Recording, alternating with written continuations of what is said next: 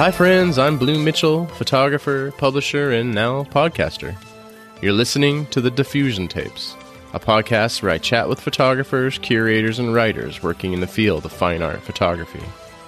More specifically, these tapes are conversations with people I've befriended on my journey as an artist and publisher. So now I get to learn a little more about these folks that I admire and respect, and I'm inviting you into our conversation. Welcome to the Diffusion Tapes.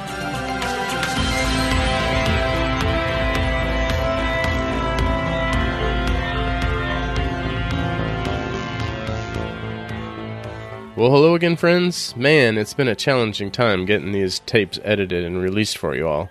A big thanks goes out to you that are actually sticking around here and listening to me on this journey. Back in March of this year, I had the pleasure of sitting down with Mike Sakasegawa while he was in Portland attending a writers' conference. I became aware of Mike a few years back because of his own podcast called Keep the Channel Open, where he primarily converses with photographers and writers, but also other artists. Mike has featured quite a few guests that I've worked with over the years in Diffusion and other projects, so if you haven't discovered it yet, dive into that catalog. It's robust. In fact, as of this recording, he has released 100 episodes. In our conversation, we talk about his work, the authenticity of photography, his podcasting projects, his progression as a photographer, writer, and activist. And of course, we had to dissect his famous viral lemon video. So, one of the things you'll discover about Mike is that he really does have a great radio voice. Let's take a listen. I'm in Portland here with Mike Sakasegawa. It's a treat to have you on here, considering that I was a guest on your podcast. Mike's in town for a conference, and, and we decided to get together and flip the t- uh, what is it? Flip the table, flip the chair. That's the saying. Something like that. Um, so now Mike's in the hot seat instead Yeah. of me, which I, I like. I like. So, what are you in town for? I'm, I'm in town for the AWP conference, uh, which is a big writers conference. I've never been to it before, so I'm interested to see what that's like. Um, but I just thought, as long as I was up here, it's such a. I feel like there's this is a good photo town too. So like, Yeah, yeah. I'm hoping that I get to to look around a little bit while I'm here. Yeah, yeah. See Charles Hartman, maybe go Yeah. there, or the Portland Art Museum. Yeah, something like that. yeah, great. Blue sky. Oh yeah, of course. You got to Yeah. see blue sky. So, are you just a participant in the conference? Yeah, just an attendee. I'm just sort of a spectator. Maybe in the future, I'll I'll see if I can get myself onto a panel or something like that. So. Nice, nice. So, what's what's the focus of the conference? I mean, it's like basically all things writing, you know, writing craft, writing, uh, networking, um, you know, presentations by different small presses. And I mean, the, the kinds of the panels go all over the place from stuff like, um, you know, how to survive your debut year as a novelist to, um, you know, writing from trauma or, you know, there are a bunch of different um, ones that uh, different friends of mine are doing that are sort of like one of my one of my friends that I'm I'm hoping to get to see her panel. She's doing one that's all about um, writing as an immigrant. There should be a lot of interesting stuff, but uh, you know, also for me, it's just a big thing. It's the same thing with photo festivals. It's really just like a chance to sort of put a face to all the names that I know, and Oh, sure. you know, because I've gotten to talk to a lot of writers for my show. Mm-hmm. And I've never met almost any of them in person. The photographers I actually have met a fair number now Right. in person because of Medium but or or other just photo stuff happening in San Diego. But the the writers are sort of San Diego has a, a, a literary scene, but um, it's a that that tends to be a lot more concentrated in like New York, New York, yeah, and- makes sense. Yeah, That's nice. So you get that opportunity at this event. yeah, yeah. It should be fun. And it tends to, so besides your friend's panel, is there another event that you're most looking forward to? I don't know. I don't know. There's one. Of, it's all. It's all really fo- for me focused around like getting to see people I have met before, or haven't met but want to. Um, there's going to be this after um, like offsite event where they're going to be doing literary karaoke. So that should be fun. Interesting. I've never heard of that. Yeah. How, how do they do that? Do they It's going to be like they're gonna. I think what it is is that they're they're having like eight or ten authors, and they're each going to do like a five minute reading, but then they're also going to sing. Oh, nice. It sounds fun. Yeah, That sounds very Portland to do something like that. Well, good. Welcome to Portland, right? Keep, Yeah. Keep Portland weird. I'm gonna jump around Sure. your timeline a bit, but you you were talking about the the podcast, um, so I want to start there because number one, we're doing a podcast and you're a podcaster, so this is my first opportunity to actually talk to a podcaster about podcasting. Sure. So I'm curious. Number one, the title of your podcast is is keep the channel open, and you you're focused on photography and, and writing and other arts, um, and you talk to, to writers, photographers, curators. Um, and it's a it's a large gamut. So I'm curious what made you decide to make that the focus of your podcast. Like, how did you get to that point where you wanted to to do s- such a nice like arts podcast? Well, um, it's funny. I had this funny experience where, you know, the majority of the people that I talk to are either photographers or writers, and I do talk to painters and curators and other other artists as well. But it's it's primarily photographers and writers. And it, the funniest thing to me is that when uh, photo people talk about my show, the, the a lot of times they'll describe it as a photography show. Oh, right. And when um, literary people talk about my show, a lot of times they'll describe it as a literary show. Um, So you're living in two worlds here. yeah, and I get sometimes people ask me like, "Well, it's like why why is your show so broad, hmm. and why why not just focus on one or the other?" I'm for me, it's a couple different things. Part of it is that in my own creative practice, I'm engaging with multiple disciplines. You know, mm-hmm. like I am a writer and I'm also a photographer. And like as I was showing you before, now I'm also doing art books and you know handmade artist books and Right. other things as well. I'm sure that at some point I'm gonna branch out. I have this sort of um, I don't know. It's it's not exactly a lack of attention span because these things tend to take about five years at a time. But but I, I tend to to go in in cycles with these things. But I wanted to be able to on my show be able to talk to people who are working in spaces that I'm working in as well as spaces that I'm not working in because well, I wanted to be able to do things that were sort of engaging my entire creative life in all its different facets, but then also things that I don't do. Like I've I've never really been much of a painter or a drawing or things like that. And I always find those things so impressive and kind of intimidating too. Like mm. whenever I have to talk to a painter, I, I always get really nervous because I feel like I don't know anything about painting. Like, what am I going to talk to this person about? Yeah, yeah. but it's just so impressive to me, you know? But I, I had this idea early on that there's something sort of common to different creative um, endeavors that even though we're working in different mediums, that there's something about the need to be expressive and the need to do that through some form of craft that even if it expresses in different ways, that underneath it all there is some fundamental drive that's common. Right. And I, I like talking to people about that kind of thing. I, I try to always, you know, wh- whoever I'm talking to, I'm trying to approach it on a similar level. Uh, I don't know how well I achieve it, but it's that's the goal. Right. Oh, yeah. So you've done the podcast for three years, right? Yeah, it's been three years. So, well, is it over three years? Yeah, well, I started in January of 2016. Okay. And you Yeah. have 80 some odd, how many episodes? Yeah, I think I just released 85 yesterday. 85, yeah. yeah. 85 episodes in three Yeah. years. Pretty impressive. Since you've done so many, do you see some common themes that keep coming up in your in your discussions? Well, I mean, I think part of this has to do with the way that I pick who I'm going to talk to, you know, because I, I don't know if it's necessarily the case that, that everyone, you know, is going to have necessarily a through line or a common thread in that way. I mean, I think maybe they do, but it might be hard for me to get at sometimes. Sure. Um, but I'm always picking, uh, like just recently, I was talking with a photographer and I was sort of introducing myself to her at, at an opening, and she asked what kinds of photographers I like to talk to, and I Oh. I said that that's a good question. It's something that um, was timely too because I hadn't really thought about it much for the first couple years I was doing it, but I do find that I'm I tend to be interested in talking to people who have a relatively conceptual approach to the art form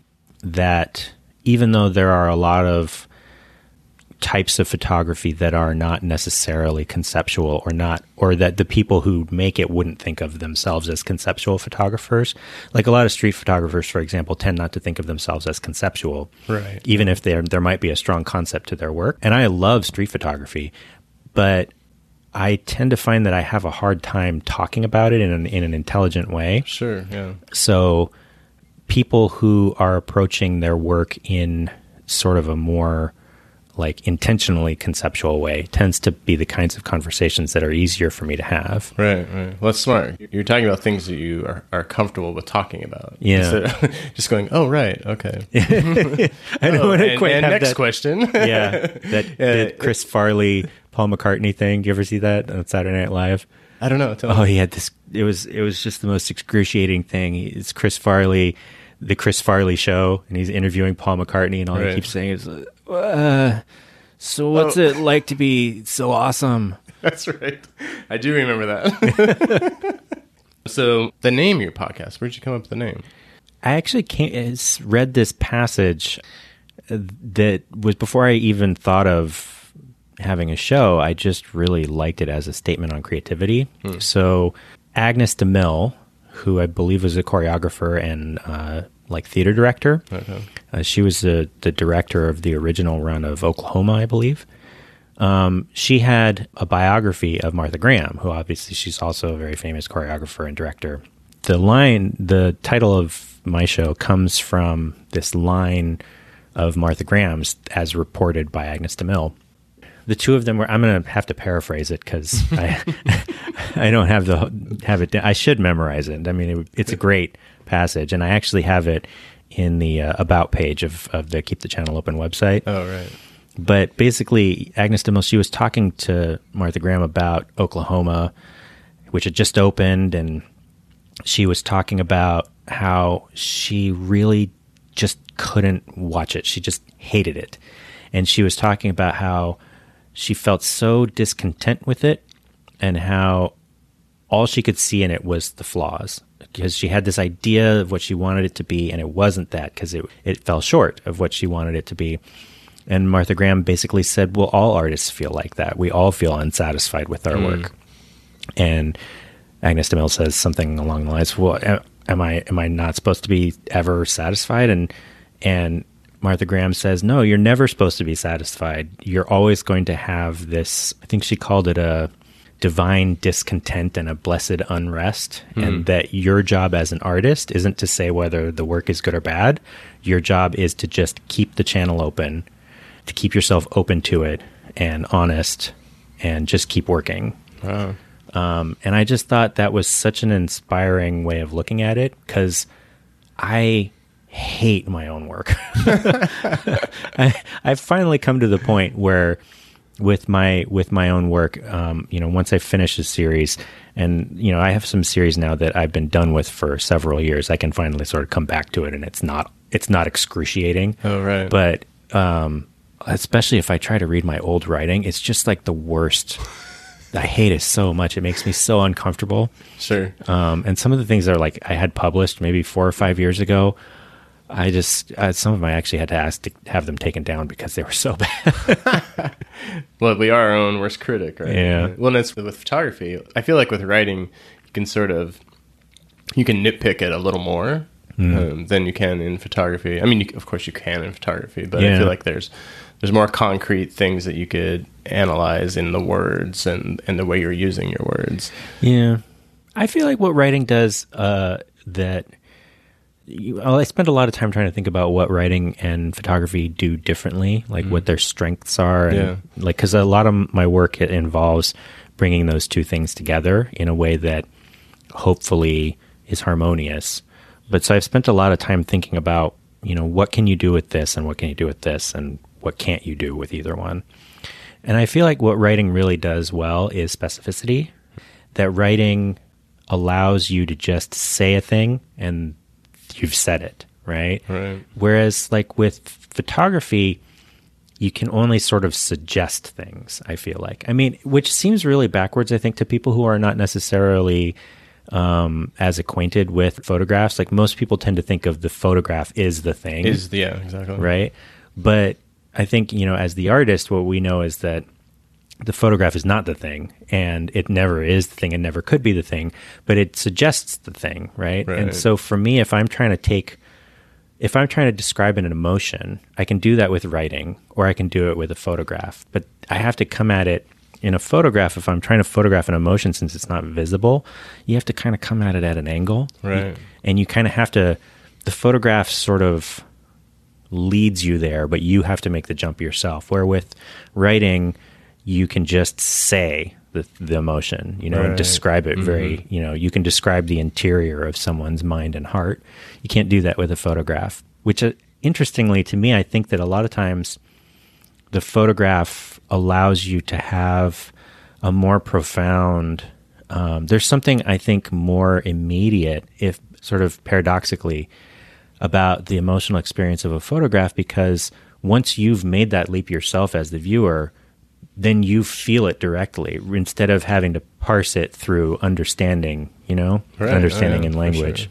And part of why maybe this is why you don't like your work in hindsight sometimes is is because uh, there's this looseness to photography where it can be interpreted in different ways depending on whatever lens that you come at it with, right? Um, which I that's what I've always liked about photography is that you or any art for that matter, um, painting or not, um, visual art that because the the person brings their own experience to those things, and, mm-hmm. and with writing you still bring out your own experience and how you're interpreting maybe a fiction, how you're interpreting the story, and how you visualize things. You know, it could be much different from how your your neighbor visualizes the same you know passage or whatever. Mm-hmm. Which is why so many people get mad when a movie comes out based off a book and the characters don't line up with what they imagined, right? So that becomes a problem for people, and then they discount it. You know, so which is. It's, it's pretty hard to be successful in that way, right? Yeah. As a movie maker, like Yeah. there's going to be people you piss off. yeah. Yeah. Well, there's going to be people you piss off no matter what. I mean, I've had people get pissed off at me for things that I've done as a photographer or a writer. A lot of things for me with my earlier writing that I tend to find the most embarrassing is uh, interestingly, photography has sort of led me to being, I think, a better writer in this way. That my older writing tends to be about things that I think, hmm. you know, like I think this, I think the world is this way, or I think people are like this. And those tend not to age very well. you know, the things that you think when you're, you know, 22 or is not necessarily the same things that you think when you're 32 right, right. but once I sort of hit on the idea that I'm taking photographs of my own emotions, I'm sort of trying to express my feelings through the photographs. Once I start doing that with the the writing, which was something I had to kind of mature into, I think. I might not feel the same way as I did when I was describing my feeling before, um, you know, five, ten years ago. But I can still recognize that that feeling was a valid feeling, you know, for that time in my right. life, and that's easier for me, I think. Yeah, that, I mean that comes with any even memory. You know, thinking about how you felt in a certain situation, think, "Oh gosh, I was so young and dumb," or you know, Yeah. you know, I was naive, or uh, because you you get life experience and you go through different things. You think, you know, things do change. You know, Mm-hmm. but um, being able to recognize that that was valid, and also it helps you. I mean, this is a good segue. It helps you as a parent. Yeah. Um, looking at your kids going through some of the stuff that you went through growing up. I read your artist statement earlier today for All Good Things. Okay. and it starts out someday i will die. And it I, I had to chuckle when i read that but it was also like it was almost so sort of like being stabbed a little bit in the heart at the same time. You say someday i will die. And then you go on to illustrate how having kids make you more aware of the passage of time. Yeah. and even without looking at the work just reading your artist statement i had such a familiarity to me as a father and i'm going through the same kind of emotions of you know i didn't think about the fact that i will die and really that much it wasn't really on my mind as much as it has been since i've had kids and i don't really understand exactly why that's happening Yeah. um, but I did like that you were talking about how you're more aware of the passage of time because you see your kids growing up and there's so many significant changes as you're watching them. Um, just and, and so I'm curious, did you start that series with that in mind, or is that something that just kind of came about as you were as you were shooting? Um, so one thing for me is that I, I can never shoot to a brief. You know, like I never start with a concept, Sure. um, which is it's another thing that I'm I'm often very envious of people who can who can just sort of come up with an idea and then just make it happen. To me, that just seems like magic. You know, like being able to just to invent is something that I've always been very jealous of. I, I don't. I, I- sometimes I say I'm not very imaginative because I don't, or creative because I'm not. I feel like I'm more responding to things that I see rather than creating things. Sure. It's a creative response, though. Yeah, I, well, I hope so. Um, I always say that if if I have any talent as anything, as a writer or or as a photographer or any kind of artist, that it's a talent for being able to observe things and explain them to you, explain them to the audience. I started shooting those pictures, you know, like everybody takes pictures of their kids, right? And sort of like we were saying, I was saying to you before we started rolling that at the beginning when I was taking pictures, I was really mostly just trying to take pictures that were pretty. And so I would copy different lifestyle or wedding or event photographers, what their style was. And what I found was that I started getting really attracted to this sort of um, portrait and event photographers who aim for a more quote unquote photojournalistic style. I mean, I'm, uh, you know, I think there's probably lots of people who have opinions about photojournalistic weddings or whatever, but but it was just um, it was interesting because people like I don't know how you pronounce his name. I think his name is Jeff Ascough. He's this English wedding photographer who he- I don't know if he was calling himself this or if somebody else called him this, and then he made it part of his marketing. But he was calling him himself the uh, Cartier Bresson of wedding photographers Oh my. which is that's pretty grandiose. Yeah. but I, I I I doubt he came up with that on his own. Sure. Um, but his his photographs do have this sort of reportage kind of decisive moment feeling to them, hmm. and that sort of led me into you know trying my hand at street photography and that, and then taking those principles and applying them to the photographs I was taking of my kids. What I found was that I was really interested in trying to capture moments that felt authentic. Hmm.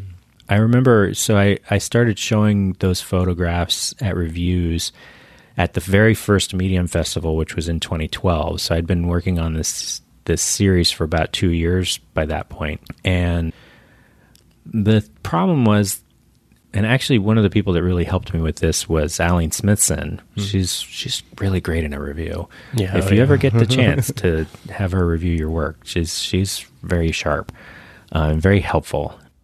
I thought what I was doing at the time was that I was trying to describe their existence, you know, that I was trying to describe childhood.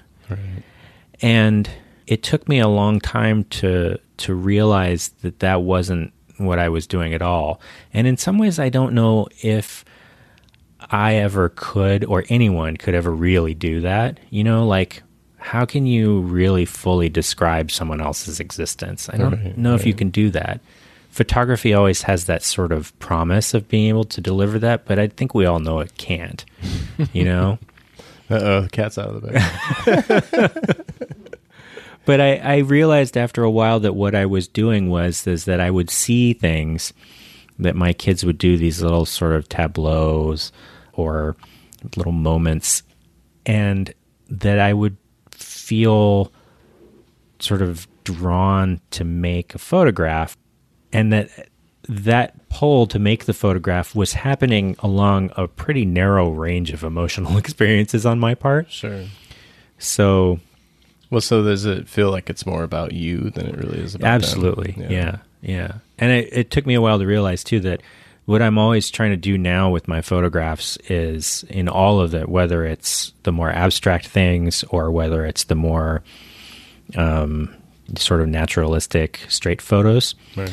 What I'm trying to do more than anything else is to put the viewer in my shoes, is to try and show the viewer exactly what I see. And hopefully, by doing that and presenting it in the right context, that they will also feel what I felt. And, you know, obviously that's a that's a tall order. Sure. but I know that it's happened at least a few times, you know, because I've had people come up and talk to me after after seeing my photographs and and they really seem to connect on the same level that I that I did. That's a really powerful experience. Oh yeah, for sure. Yeah. Yeah, and there's always the, um, certain images that really stand out for certain people. A lot of times that's because they're their personal experience, you know, Mhm. whether it's as the kid, you know, experiencing it or as a, you know, an onlooker or whatever.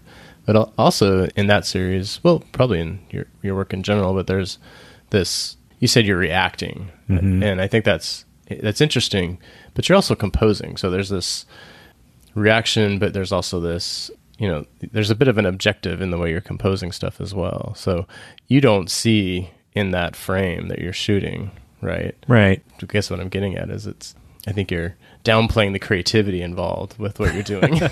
Maybe. yeah. I mean, I think, you know, what I, I, I can't remember who said it, but I think probably a lot of people have said it, but I remember reading once somebody saying that photography is, is actually a process of erasure and like selection. sure. So, something that I've always been really good at is being able to focus in, eh, no pun intended, being able to really sort of narrow my focus down, whether that be just my attention or my sort of sensory, like if I'm listening to something or mm-hmm. looking at something, to really be able to just hone in and sort of ignore everything else. I remember this used to get me in trouble sometimes with my mom because I would be reading and I would be reading so intently that I would just completely lose track of everything else that was happening around me. And like I would be reading in my bedroom with the door closed and my mom would come in and start talking to me and I wouldn't realize that she was there until she was screaming at me and she'd be like, Why are you ignoring me? Wow. wow. Very focused. Yeah. and I think that there is something about that with the photographs as well that I'll, I'll notice some detail and I'm able to really focus in on that one detail. You know, like I really, I would I would really admire other people's family images. You know, like if I would look at, um, like Blake andrews's family pictures where there's just like shit happening everywhere. Right, you know, like there's just like stuff all over the frame, right? Right. and like I have never been able to really pull that off, you know, Mm. and I think it just has to do with the way that I see things, you know, because I tend to really focus in on like one thing at a time. Yeah. Yeah, if I can if I can actually achieve some kind of a layering in my photographs, I feel really proud of myself. Well, that, that brings up another point, and this is a whole nother subject, but I'm going to bring it up anyway. Sure. So you're talking about this idea of you being attracted and focusing on one one kind of small thing, but to me, it kind of lends to this sort of like meditative sensibility, um, which I see throughout everything that I've seen of yours, both in writing and in photography, but also in short videos about lemons rolling down the hill. so, so, so you, I have to talk about this because it's just so intriguing, and it you videotaped a lemon rolling down a hill, which was how long? How long was it It was uh, about a minute, I think, maybe a minute and a half, maybe two minutes. I can't remember. Okay, It was long for an internet video. right. yeah, very long for an internet video. So, so tell me about it. This thing went viral. Yeah. So how did that happen? I mean, what? How did a lemon rolling down the hill? So it was in a curb, kind of in a gutter. Explain Yeah. the video a little bit. So I, I was, um, I do this thing where, you know, I, actually haven't in a while because I messed up my leg, but I would go for a run three times a week in the mornings. Hmm. And I found it a really nice way to start the morning and just sort of clear my head. And, you know, when you're running, you like, I can't think about complicated things when I'm like breathing really hard. but I would have this little exercise I would do for myself, which is that, you know, I always run the same route. I always stop at exactly the same place. And between the end of my run and my front door, I would make an exercise where, like, so I think eh, it's a it's a maybe a third of a mile to, Okay. to, of a walk from from those two points.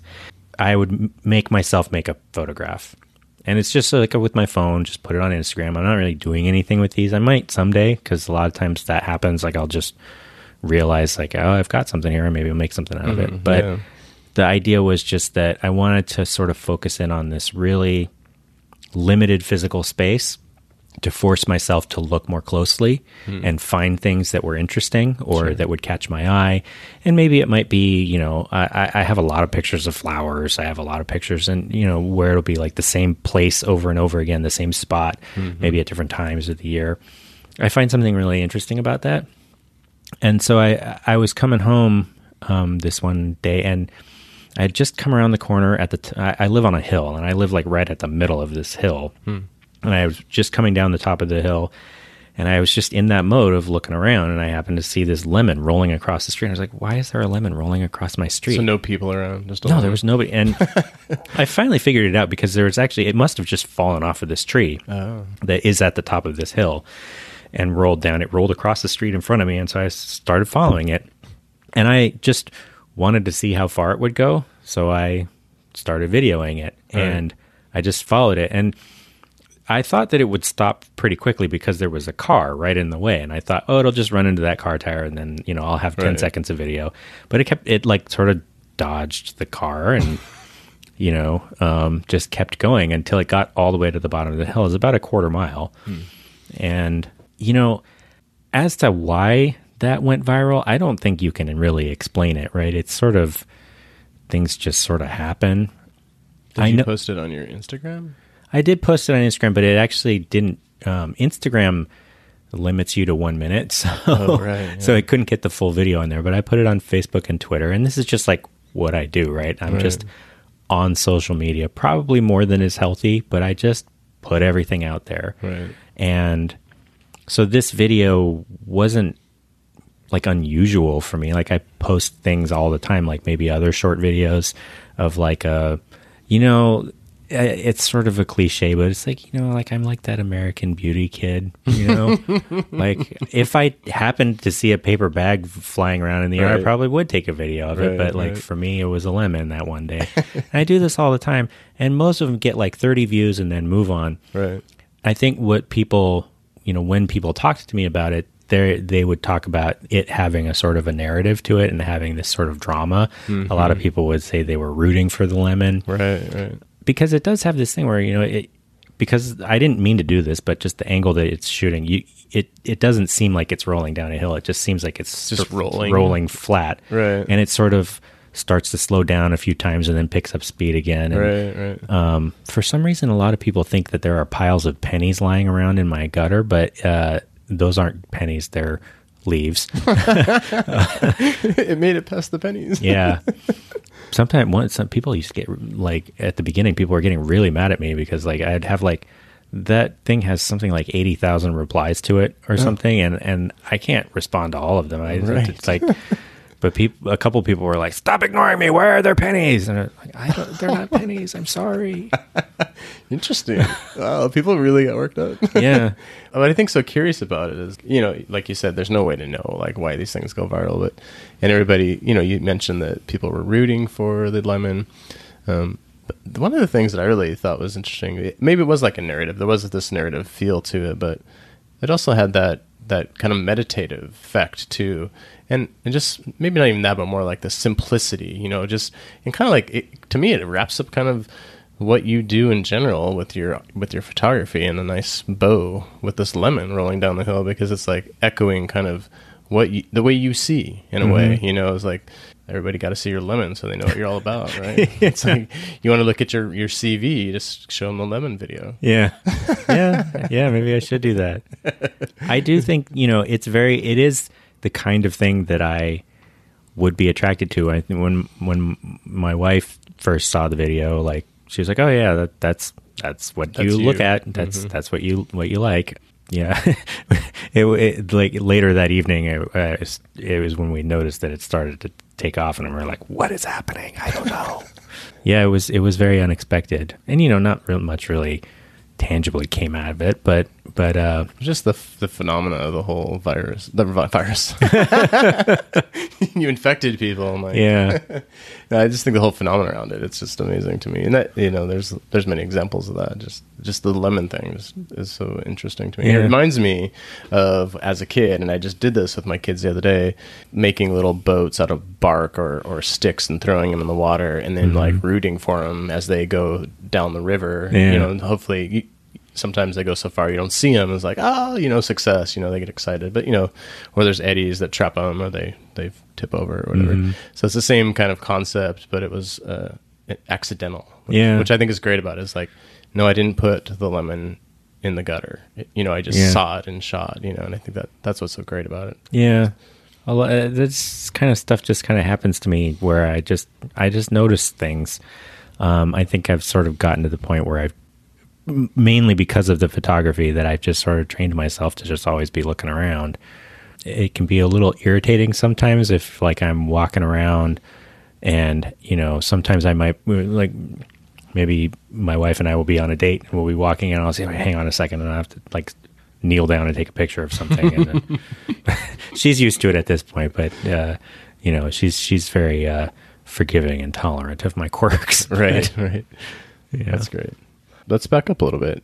So tell me, you went to school for engineering, Yep, correct? so, that's right. And that's what you do for a day job now? yep that's it What kind of engineering? well so I'm an electrical engineer Electrical engineering. Yeah, and I, I work on chips that go in cell phones. Uh, my title is, uh, like, if you want my title, I'm a staff ASIC design engineer, but I don't know if that would be super meaningful to the listeners. Well, sure. I'll Google that. yeah. did your experience in engineering did that have anything to do with your interest in in the other things that you're doing? Because they seem so opposite, right? Writing. Um, maybe the podcast is more related because there's some technical to that. You know, I don't think they're very related, I'm, except insofar as I think both of those things sort of spring from a, a similar place, but I don't think one leads to the other. Rather, just that ever since I was a little kid, I've been very interested in how things work and in, you know, sort of taking things apart and focusing on details. And I think my mom has these stories of me as a little boy when I just constantly be taking things apart and breaking them, but, but, you know, event, with the intention of I'll put this back together, back together. but I wasn't able to. Right. But you're trying to see how it works. Yeah, yeah, and and um, you know, I think that having that same impulse to sort of look underneath rocks or you know take apart the my. I remember when I was like eight, my grandpa gave me this old broken um, stereo receiver that he had, and he just said, "Here, take this apart," and it was great. Nice. So, but you know, wanting to see the insides of things, or you know, wanting to sort of figure things out. And I, I have been a very curious person for I think my whole life. Sure. So I think that that you know the the engineering science side of myself sort of comes from that in the same way that now the photography and writing and stuff do. You know, when I was a kid, it's funny. By the time I was in high school, and definitely by the time I was in college, everybody sort of knew me as a math and science guy. Hmm. But when I was a little kid, I remember I always thought of myself first as a reader. And I remember when I was in fifth grade, I got a little plaque for for best math achievement or something, and I was like, "Well, that's that's ridiculous. I'm not a math person. I'm a, I'm a reading person. How come he got the reading plaque? I should have Oh, gotten the reading plaque." Yeah. Especially, it was my, my friend, my best friend at the time. He got the reading plaque, and he was he was upset because he was like, "I'm better at math than you. Why didn't I get the math plaque?" Oh, interesting. but yeah i don't know i mean it's funny by the time i was older i tended to think of myself as like a non-creative person i tended to think of myself as a i'm a math person i'm a science person even though like i always did creative stuff i like i did a lot of theater when i was in high school and college and i did choir when i was in high school and college um, i took a media studio class that was involved photography but it was making um, like narrative multimedia slideshows Oh, okay. when I was in college, and I had a lot of fun with that. But I always just sort of thought that as on the side at the Sure. time. Yeah. It wasn't really until I had kids that I really started thinking of it as something I do. Hmm, yeah. Yeah, The same with the writing. Is that yeah. I mean, I like I say, I've I've you know, I was an early reader, and I've been reading as long as I can remember. sure? part of that was always that I, I kind of wanted to be involved in doing things like that, but it took me a really long time to figure out what kinds of writing I am actually good at. Oh, sure. You know, like I really have I'm I'm working towards it, but so far I my attempts at fiction have been very unsuccessful. But, you know, doing essays, especially personal writing, um, I I can manage that pretty well and I'm sort of working my way towards poetry but again that that kind of gets back to that same thing about like it's easier for me to observe and and then like sort of explain things rather than to just sort of invent things Sure. Well, that makes sense. yeah So you studied engineering in college. Mm-hmm. Did when did you meet your wife? Uh, we started dating when I was a senior in high school. She was Oh, a okay. junior. Yeah. Um, and we met the year before that. Yeah, we were in a my my high school's production of Little Shop of Horrors. Nice. That's a nice story to have. Yeah, yeah. What then- parts were you playing? Uh, she was actually the stage manager, and Oh, then she was an understudy for one of the doo wop girls, and I Oh, wow. was I was Seymour. You were Seymour. Well, the thing is, is that when you're in high school uh, theater, um, there are all uh, usually about five to ten times as many girls as boys. Oh, yeah. So the boys can pretty much have the, their pick of whatever part they want. Makes sense. Yeah. so you got Seymour. Wow. Yeah. That's fun. Um, did you guys get married right away, or when did you get married? Uh, we got married uh, almost immediately after she graduated from college. So actually, it was about a year after that. But like, I proposed to her right after she graduated from college. Okay. Yeah. And what does she do? She, uh, well, right now she is a life coach. She was a teacher. Um, she was an elementary school teacher for a while, Nice. uh, probably about 10 years altogether uh, at different schools. And um, then when we had kids, she decided to stay home. And then she did that for a while. And now that the kids are getting a little older, she's branching out into new things. She's got this really great life coaching business that she started. And she's, uh, she's really great at the like something people will tell you when when you talk to her is that like she really gives you her attention you know Hmm. like you feel like she's listening to you so she's i think she's a real natural That for the be coaching yeah, thing. That'd, yeah. that'd have to be like a, a requirement to be a Yeah. good life coach, right? yeah Well, if you can listen and absorb and then work with people in that way, yeah being able to really hear them, right? yeah Uh, and not coming to to the table with like preconceived scripts Mhm. on how you're going to help somebody. Right? yeah yeah well, that's nice. So and you have three kids. Three right? kids, What are the ages? 10 7 and 4 10, 7, and 4. yeah And when you're shooting the kids and their environments, how do they react to that? Do they care about what you're doing? I mean, do they do they have any input uh, at the final product of your photography? Well, you know, I started taking those pictures when my son, my oldest, was like two, Hmm. and he didn't really have a lot of understanding of what was happening. Right. I should say I, I haven't added anything to that series in quite a long time. It's probably been maybe two or three, maybe four years. Hmm. I think that my youngest is a baby in the most recent ones of those. So she's four now. She's going to be five this summer. It is an interesting thing. You know, they didn't have a lot of input. It's not like I was ever hiding it from them. You know, like they knew that I was taking pictures, Right. but it wasn't like I would ask them to perform for the camera. Right. Um, Yeah, except for like there's one there's like one picture, like maybe one or two pictures in there where my son is definitely posing and you can tell that he's posing. Hmm. But for the most part they're kind of doing whatever, you Right. know.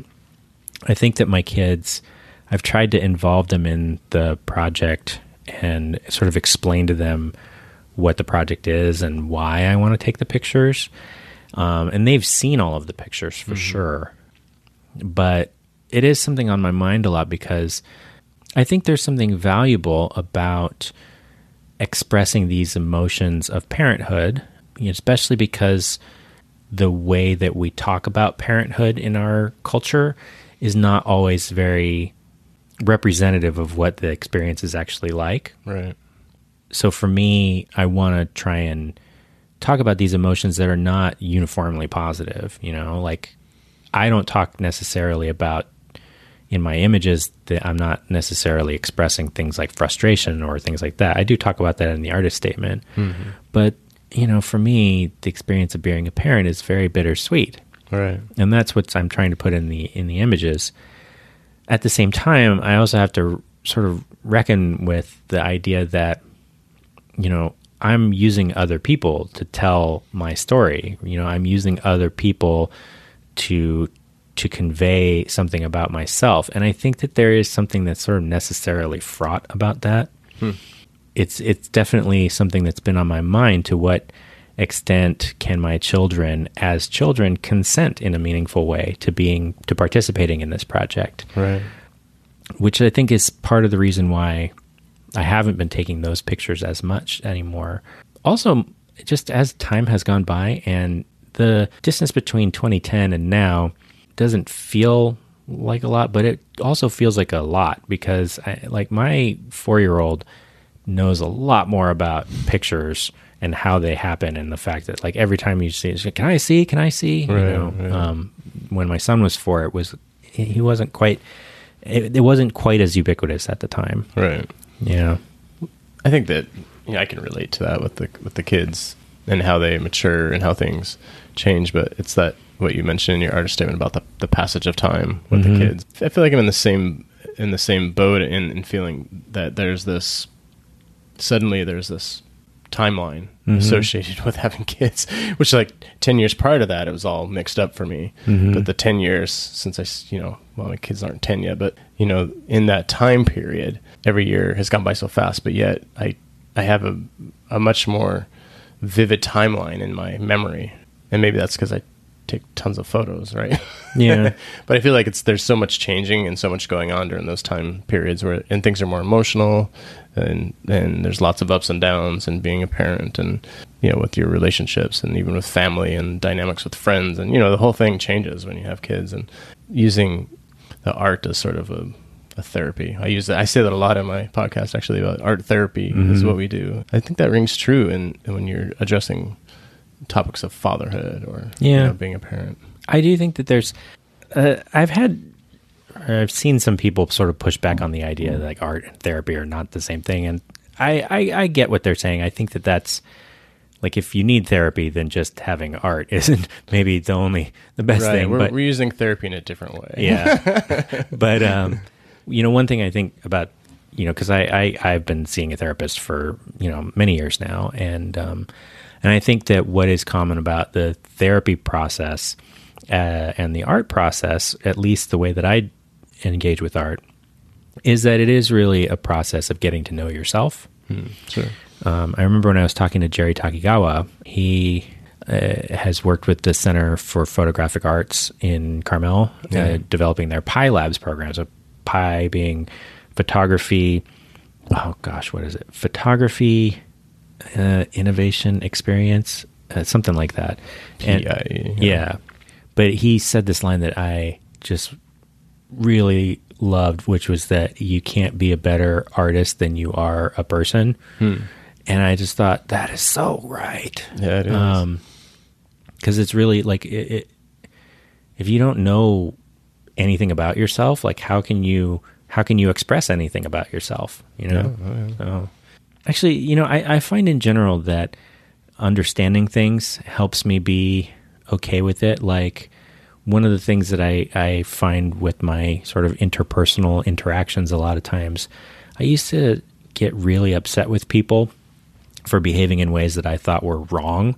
Hmm. And it's not to say that I necessarily think that the, everybody is just o- doing things okay all the time now. But what I find is that if I understand why people do the things they do, I'm not as angry about it, you know? And it's the same thing with myself that a lot of these photographs, when they start, because I tend to shoot very instinctively, that I know I'm having some kind of emotional pull towards the image and towards making the image. I don't necessarily know why at first, but oftentimes, you know, particularly with the family pictures and then with my um, my landscape hometown pictures, that with those two series, when they started, I was in the I was being gripped by these emotions that I didn't know how to process and I didn't know where to put them, mm-hmm. and I, they were just very very acute and distressing.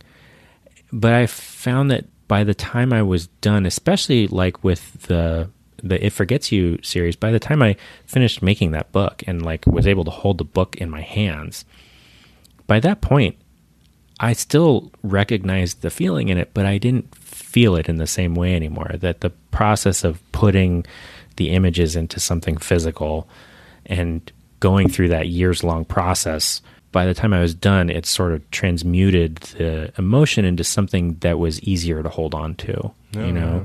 like both literally and figuratively. Does are you proud of that the book because of Yeah. Yeah. I mean, if nothing else, it was useful to me. Right. you know and and it's always my hope that in making the images and sharing them with people that's something that that a lot of times the most common criticism i get in reviews uh, especially about my family pictures are like why are you showing these to people Mm-hmm. you know like this this seems like a really nice personal thing for you to have for yourself, but why are you showing them to people? Like, why should we care? Yeah, that's that's I think the I mean sometimes people just come straight out and say that, but I think that's the implication Right. most of the time. And for me, if the question is why should you care? My opinion is if you don't care, then you shouldn't care. Right, you know? right. But it's but the thing is It's not for you. right.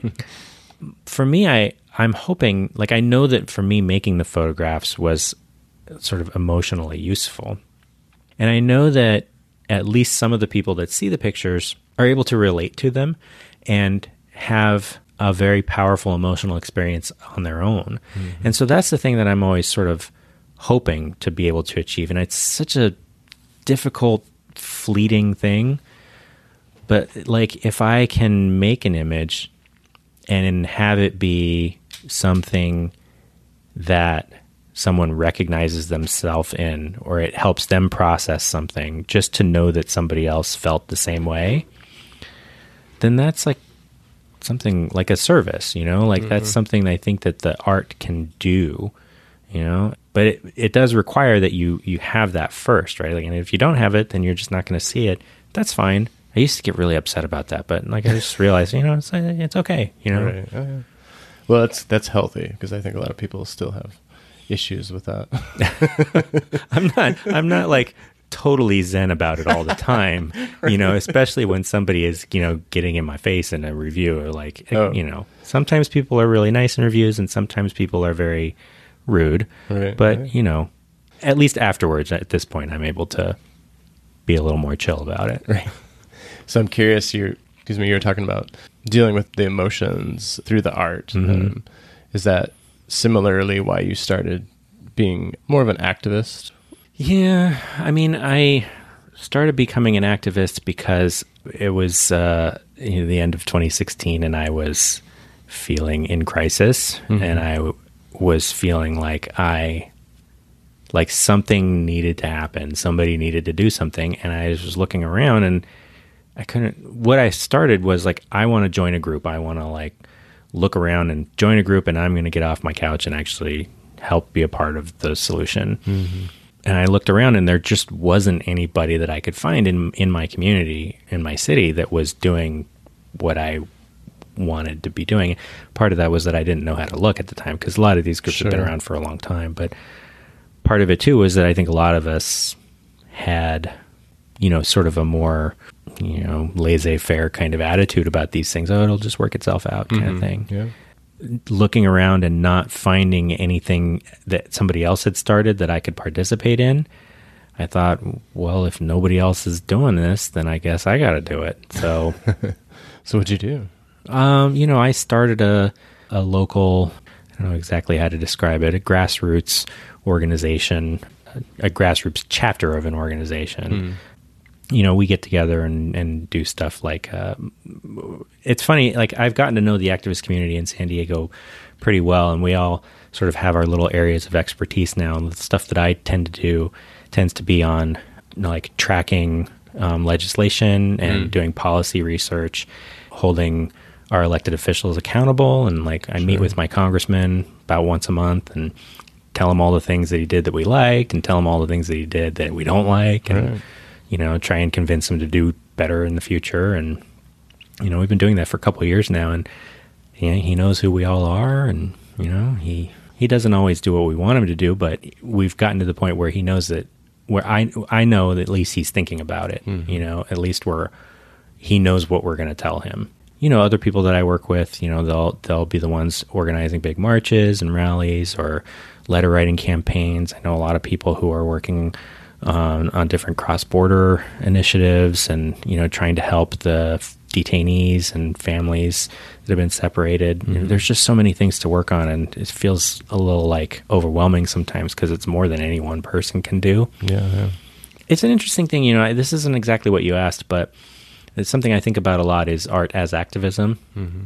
it's something that i've talked to several people on my show about because a lot of the people that i talk to on my show um, whether they be visual artists or literary artists you know will will have work that is based around identity or based around topics that are either inherently political or have become politicized.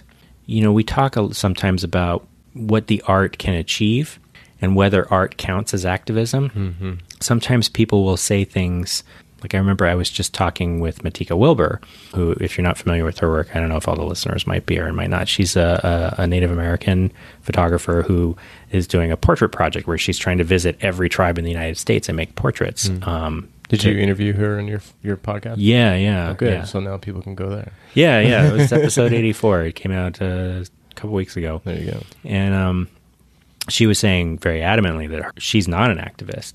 But then her work is all about creating positive representations of Native people that don't exist. That because like all of what we think of as you know Indians comes to us from either stereotypes or or from history, you know, and so False history. yeah, fall. and it's not, but it's not like necessarily engaging with these are people who are still alive now and who mm. still have life Right, now, yeah. and where is that representation? Mm-hmm. And so I was talking, I, I sort of pushed back a little bit. I said, well, like you know, you are creating things that these conversations that you're creating are expanding our awareness of things. Like to me, that does feel very activist Right.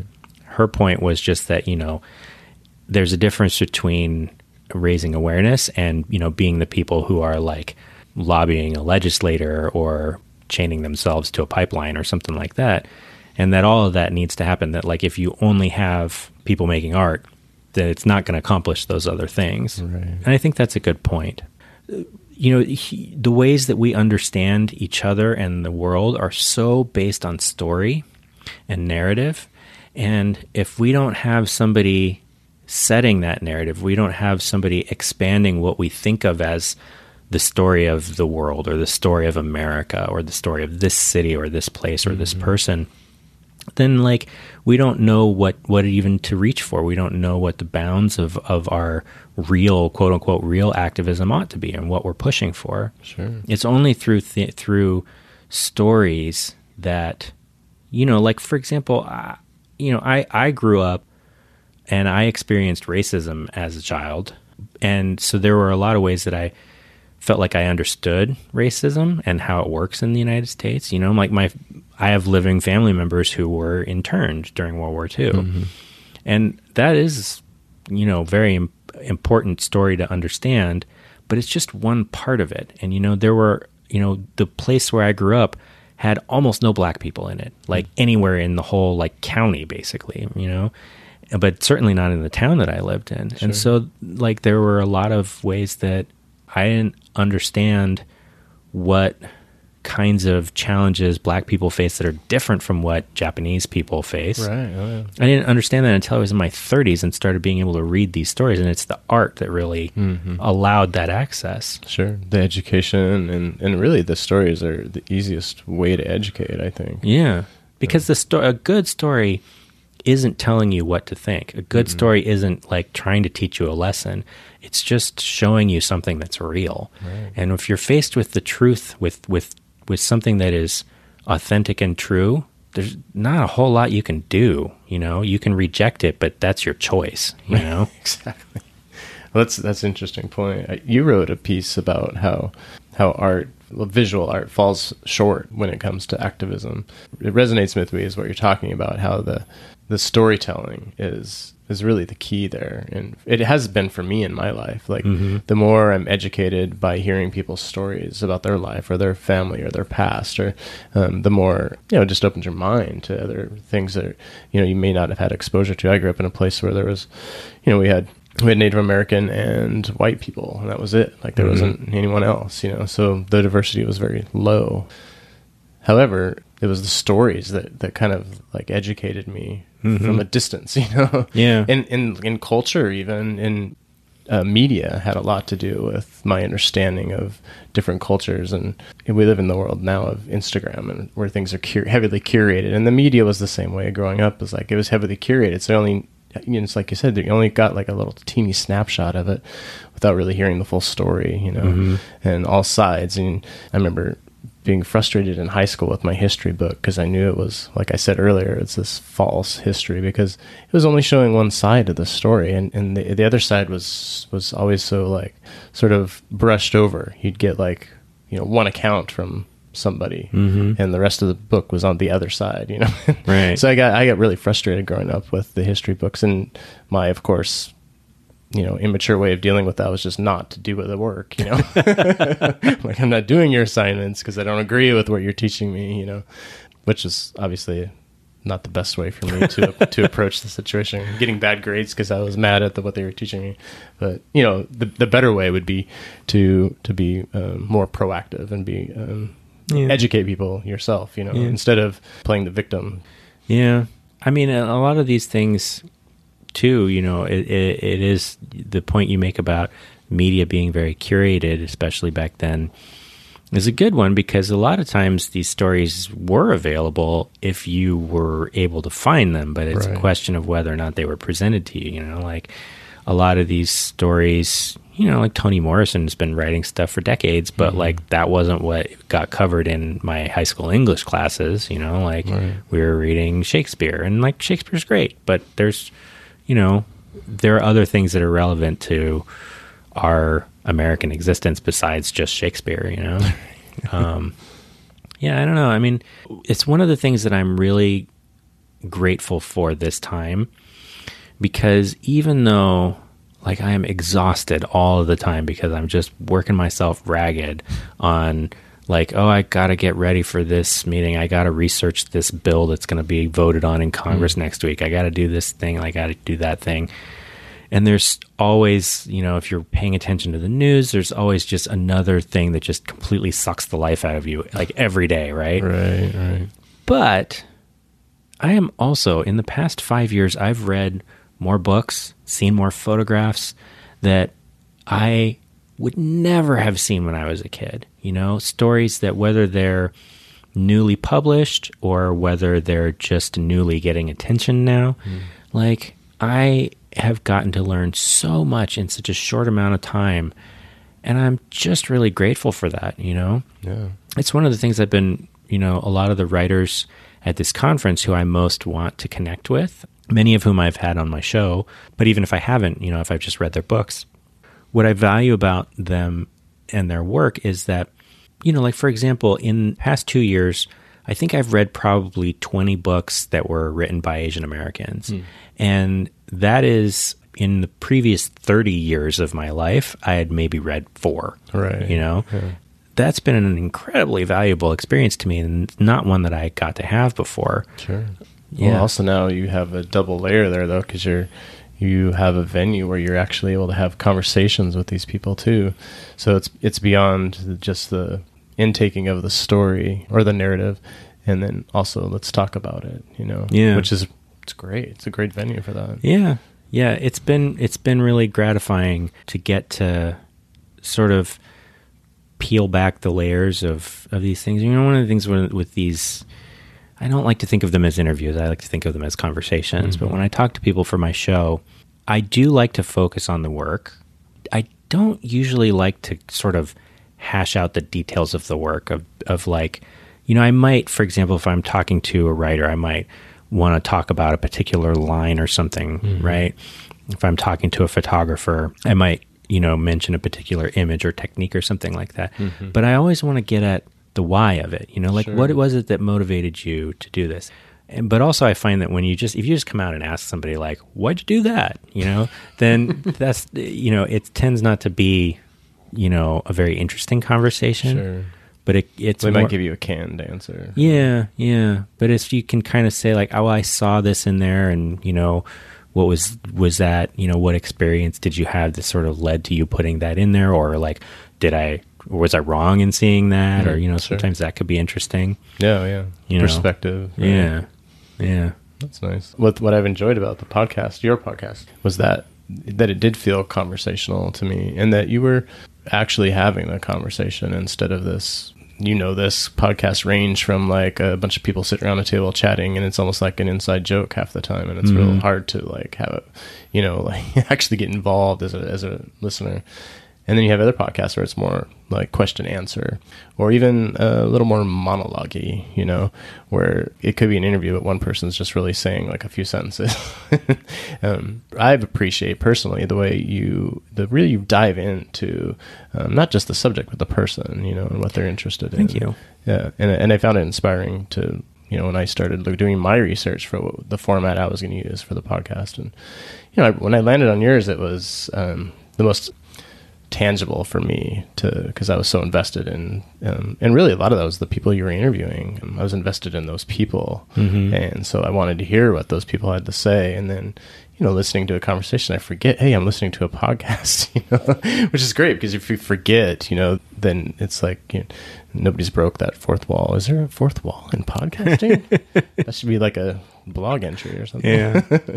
yeah. Well, I mean, for what it's worth, I think that you do a really good job of maintaining the conversation as well, you know. Um, and I think that I have made such a study of different different interviewers' I styles, bet, bet, and yeah. you know, I'm always trying to learn how to do a better job. Mm-hmm.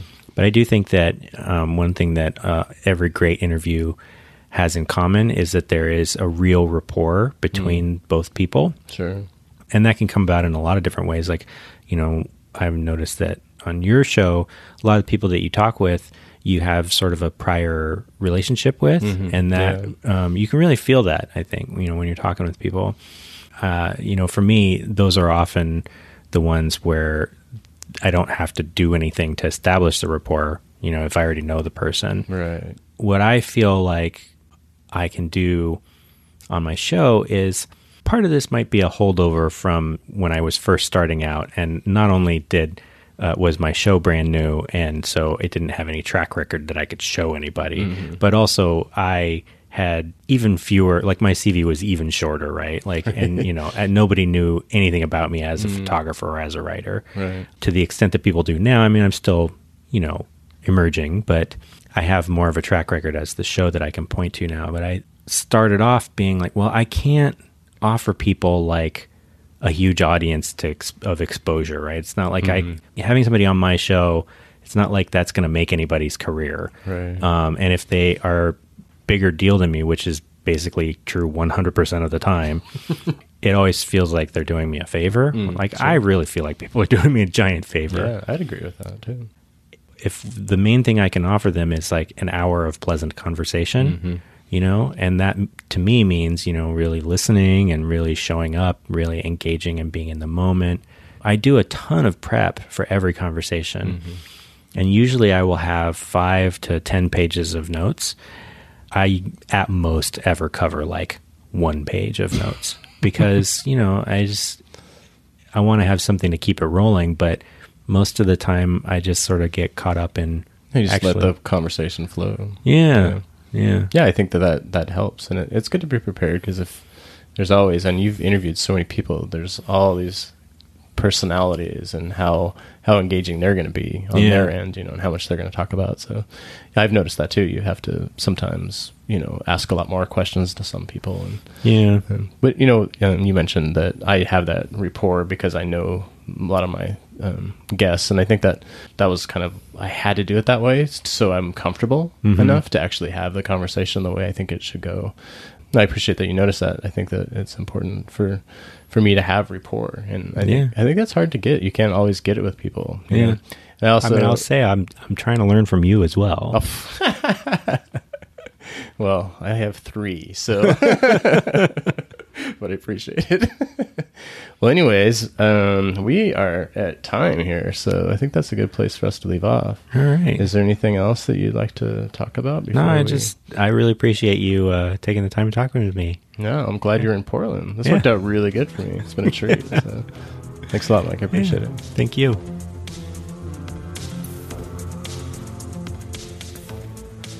Well, thank you so much for joining us for tape number seven. It was such a pleasure to chat with a fellow podcaster that has been doing this stuff for quite a while now. Although, because of that, I was admittedly nervous to sit down with Mike, but he was such a gracious guest, the whole podcast thing just disappeared, and it was just a nice conversation. So, since this recording, Mike has actually launched a new podcast project called Likewise Fiction. Likewise Fiction is dedicated to sharing outstanding short fiction from writers of underrepresented communities. But let's have Mike tell you more about it. Here's the teaser for the show. Hi, I'm Mike Sakasegawa, writer, photographer, and podcaster, and I'm thrilled to introduce you to my new show, Likewise Fiction, a diverse fiction podcast. I love stories. I love all kinds of stories, really, narrative in just about any form, but there's something particularly special about stories read aloud and read well. Reading stories aloud is more than just entertaining, it's alive and intimate. It's a point of connection between two people. Think about reading with your kids or the times your own parents or teachers read to you. For me, these are some of my most treasured memories. Unfortunately, for a lot of us, we haven't necessarily gotten to experience stories featuring characters that represented experiences familiar to us, or that were written by people like us.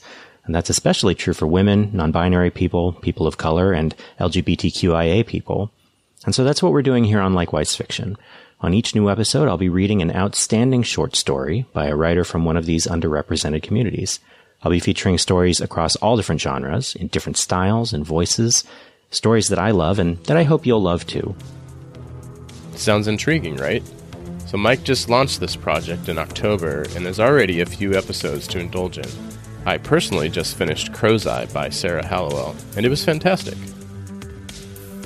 Thanks again for tuning in to the Diffusion Tapes. Check out the show notes to dive deeper into anything we discussed on this tape with Mike. Also, if you feel inclined, I'd love it if you could leave us a review on Apple Podcasts. Speaking of great radio voices, in my next tape, I discover the multi talented Aline Smithson also has a passion for dance. I actually was on some teen after school sort of you know dance uh, music programs where like bands would come in and I did some dancing on the scaffolding behind Wow. them. And this was like broadcast? Yes, but only locally.